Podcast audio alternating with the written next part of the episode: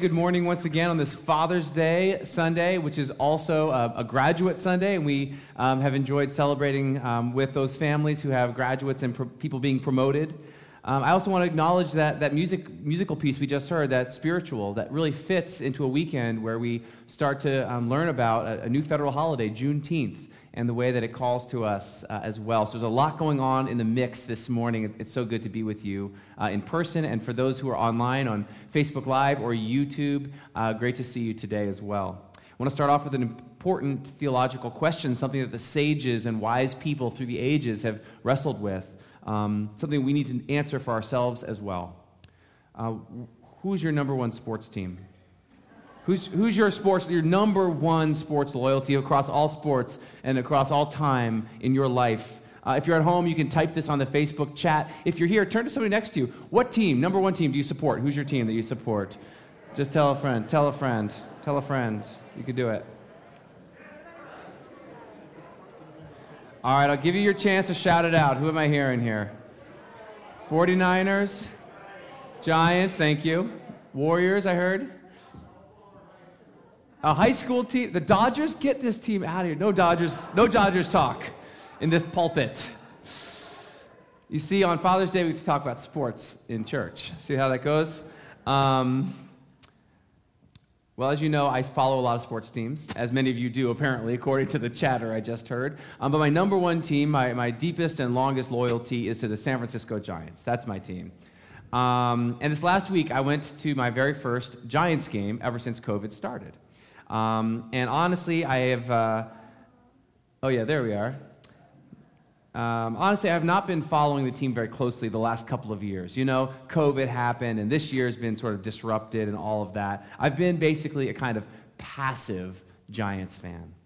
But then a couple weeks ago, my dad invited me uh, to go up to, um, to watch a game with him at Oracle Park. And so um, we took the train and we went up to the game and we had a great time. And you know it's been really hot these days. So uh, we were sitting up there really high up. We were on the third level. And um, we were in the shade under the overhang. Normally, you, if you're that far away, it's kind of like bad seats, but it was great seats because it was like 100 degrees outside. We were in the shade, and there was a cool wind blowing right across our backs. It was like an air conditioner. And we, we wept for those down below. But we could see the field, beautiful, sh- sh- shining in the sun. We could see balls and strikes coming across the plate. And you may not know this, but the Giants are in first place in the National League West. Yes. You may not know this, but the Giants have the best record in all of Major League Baseball right now. Yes. And so that day, I kind of moved from being a passive fan, you know, I hadn't really been paying attention, to being an active fan, to having experience, to saying, yes, I want to follow the team, I want to go to the game, I want to do all these things. And then I had such an amazing experience. I took the next step. My life was actually transformed, and I went ahead and got a tattoo of the Giants on my arm. I'll show it to you right there. Long sleeves today. No, I didn't do that. I didn't do that. I did not do that. I got the hat. That's what I did.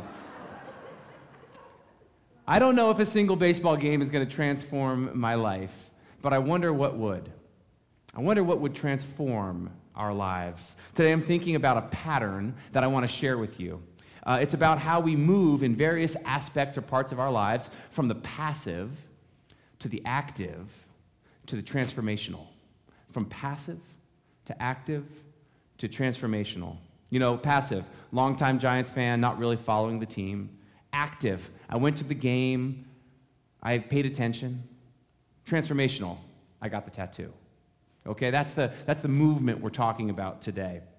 I have a friend who is, works as a consultant, and his business is, help, is around helping Christian philanthropic organizations with generational leadership change. Let me say that again.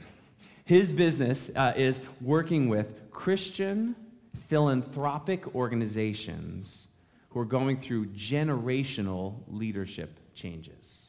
What happens is that there's a founding generation, you know, a, a, person or a couple who do really well in, in their business life, uh, in their career. And um, because of their Christian faith and convictions, they set apart, set aside some of their finances and resources in a family foundation that they seek to use to give in charitable ways to the causes that they believe in. But then how it goes is that, is that the grandkids or the kids, the next generation, is in line to take up this work, to take on this project, to take over the family project, uh, family foundation, and everything that comes along with it. But big surprise, um, when that happens, there's conflict, right? There's conflict among the family, between the generations about how are we going to do this? What are we going to give to? What are our priorities?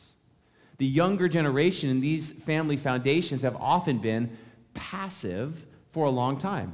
You know, it wasn't their thing. They weren't in charge. It wasn't up to them. They were never asked.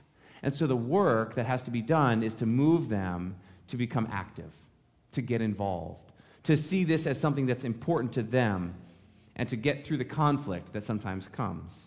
So he helps them move from passive, I'm not really involved, it's not up to me, to the active, I'm doing my part, I'm doing my best, and then and then often into the transformational, where those newer generations, those younger generations say, This is actually part of my life. I want to give myself to this work. I want to make it better for the future. So, in our Old Testament um, scripture passage today from Nehemiah chapter 5, we see this same pattern and it's on display. We hear how Nehemiah had served as governor of the area around Jerusalem for about 12 years and he was very involved in this ongoing project of rebuilding the walls of the city, right? We've been talking a lot about rebuilding the walls and regathering as a community. That's what he was working on for 12 years as governor. And in this passage, he says something interesting. This is what he says The former governors who were before me laid heavy burdens on the people and took food and wine from them, besides 40 shekels of silver. Even their servants lorded it over the people. So he's talking about the leaders from the previous generation or um, administration, the ones who came before him. They had laid a heavy burden of taxation on the people in order to pay for the restoration project, for rebuilding all these walls. That's expensive.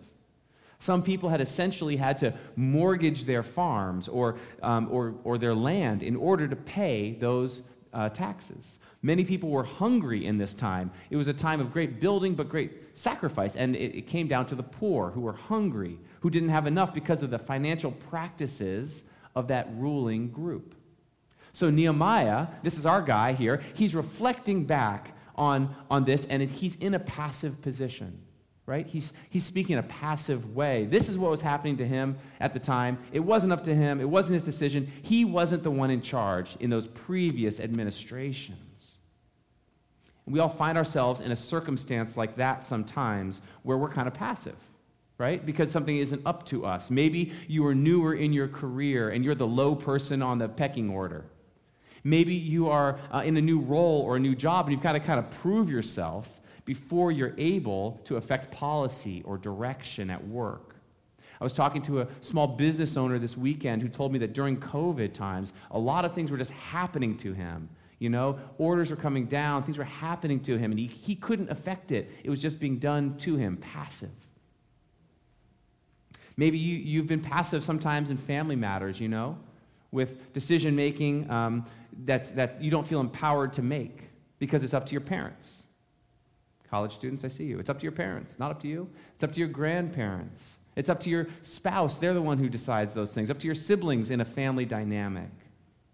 I wonder if you've ever felt passive when it comes to some of the social issues that we face in our, in our country. Big questions of the day. In Nehemiah's time, as we see in this passage, the big social questions were around economic policy. How are we going to build this wall and pay for it? And who's going to end up paying for it? And it ended up that, that the burden of that cost fell to the poor, so it affected them. In our time, there are also social issues, uh, big social justice questions, and we often feel like we're kind of passive, right? Or we're not involved, or maybe it doesn't affect us, or we're not sure what to do about it.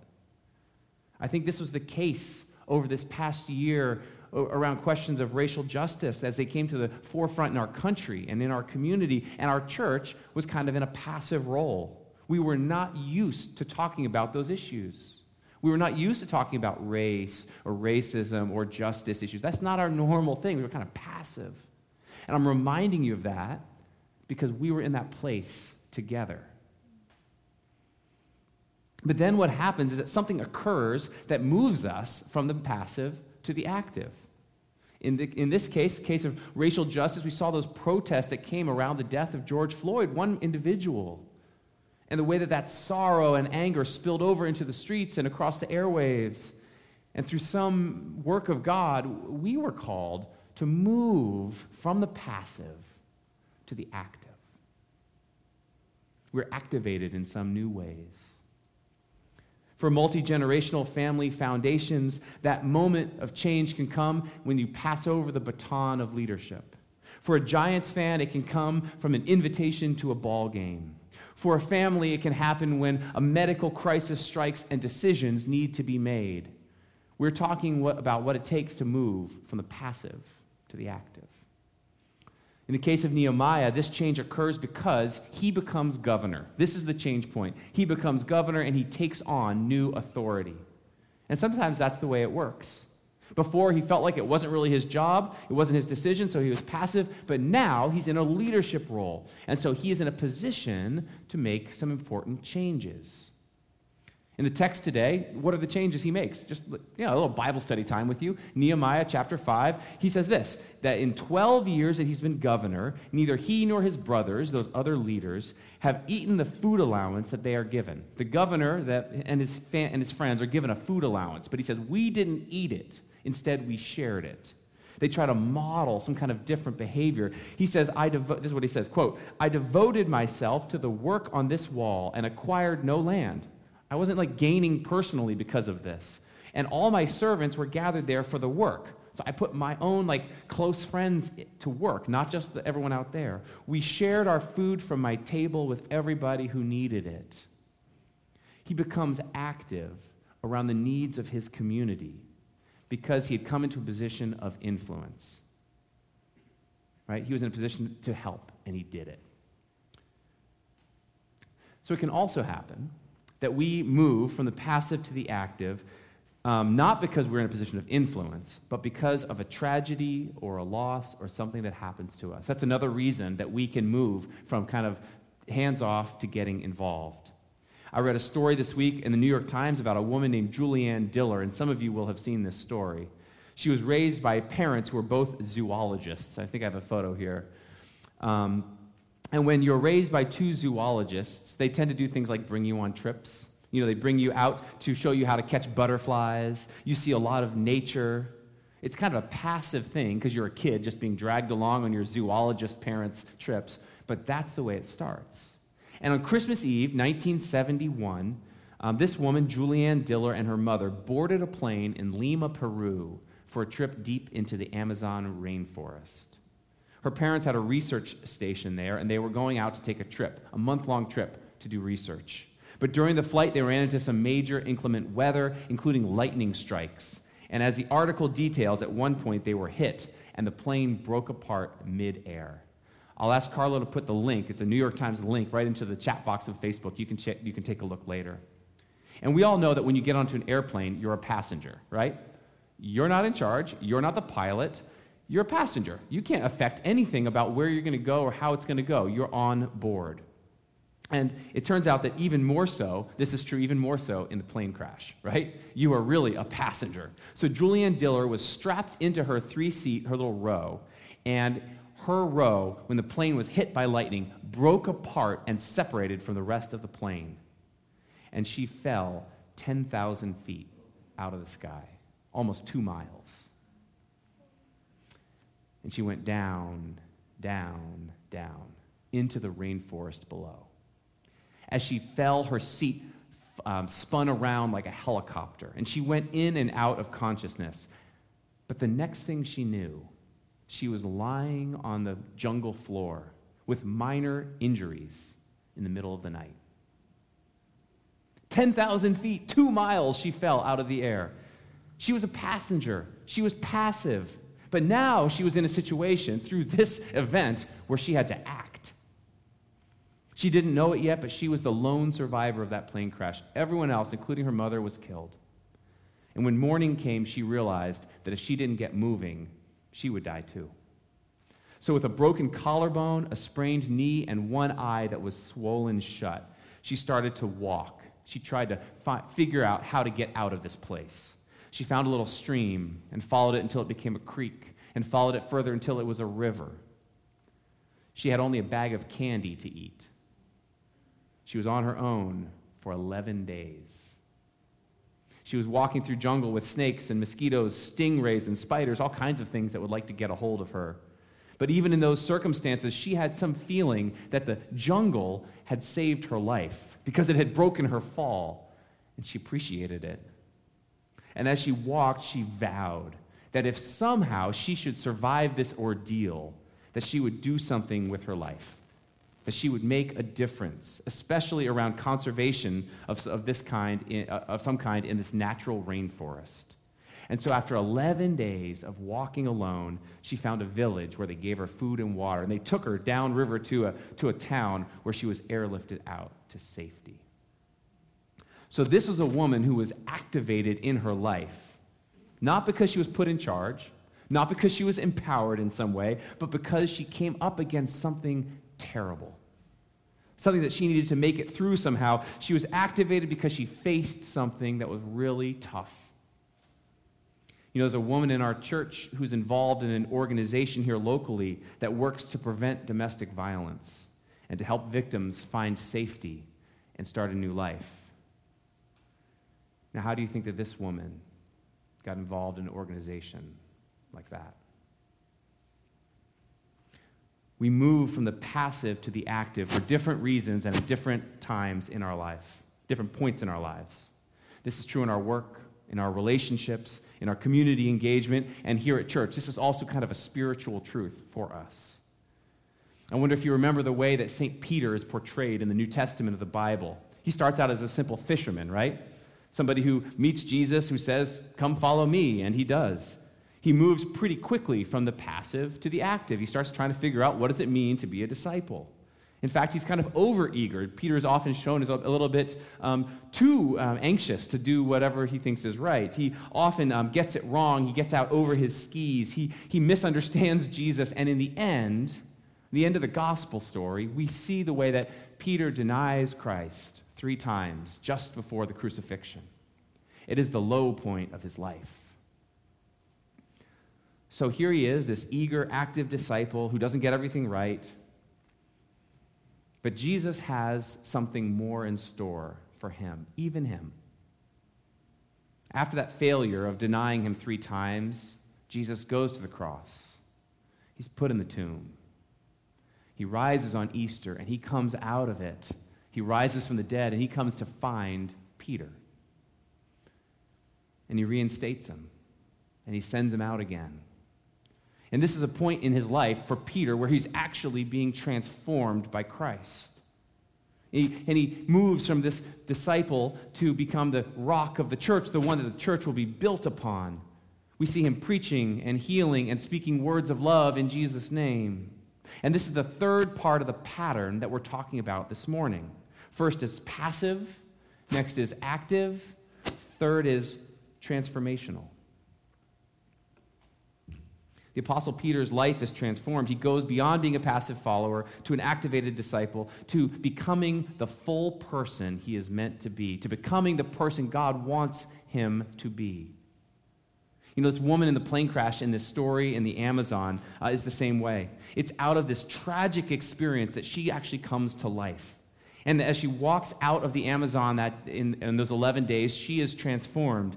Her life takes on new meaning. She goes on to earn a PhD in biology. She becomes a zoologist. She spends the rest of her life working to conserve the rainforest with all of its creatures, all of its biodiversity, all the beauty that she found there. She continues the legacy of her family, but in a much bigger way. She's transformed. And this is the invitation to us today to consider this pattern from Scripture for our lives. Not only to move from the passive to the active, but to ask God or to, to seek what it will mean for us to be transformed too. Changed, grown, matured, challenged, moved into knowing what our lives are really meant to be about. In the Nehemiah story, we see this governor who's reflecting back on how he has changed, right? From the passive, I didn't, it wasn't my job, to the active. I became governor and instituted uh, different policies. But will he be transformed? Will he be content just to do his best at his day job or in his relationships or with his community? Or did God intend him for even greater things? Could his work, his influence, his position, his life be transformed to mean even more than that? I believe that God has a way for each of us, each of us in our lives, to become the full person that we're meant to be our fullest, truest, and realest selves. Maybe you could become a transformational leader in your career, in your field. Maybe it means that your schoolwork and your studies will be transformed so that you are led to use your gifts, your education, your background to serve humanity in important ways. Maybe on this Father's Day, you want to see your relationships transformed, you know, with your dad, with your kids, with your spouse, with your friends. Maybe on this Juneteenth weekend, you want to see our country or our community transformed when it comes to how we think about racial or social justice. Maybe, like St. Peter, a person who's doing their best to follow God, to follow Jesus in this crazy life. And maybe you're like him, where there's ups and downs. And there are things that you don't understand or ways that you get it wrong sometimes.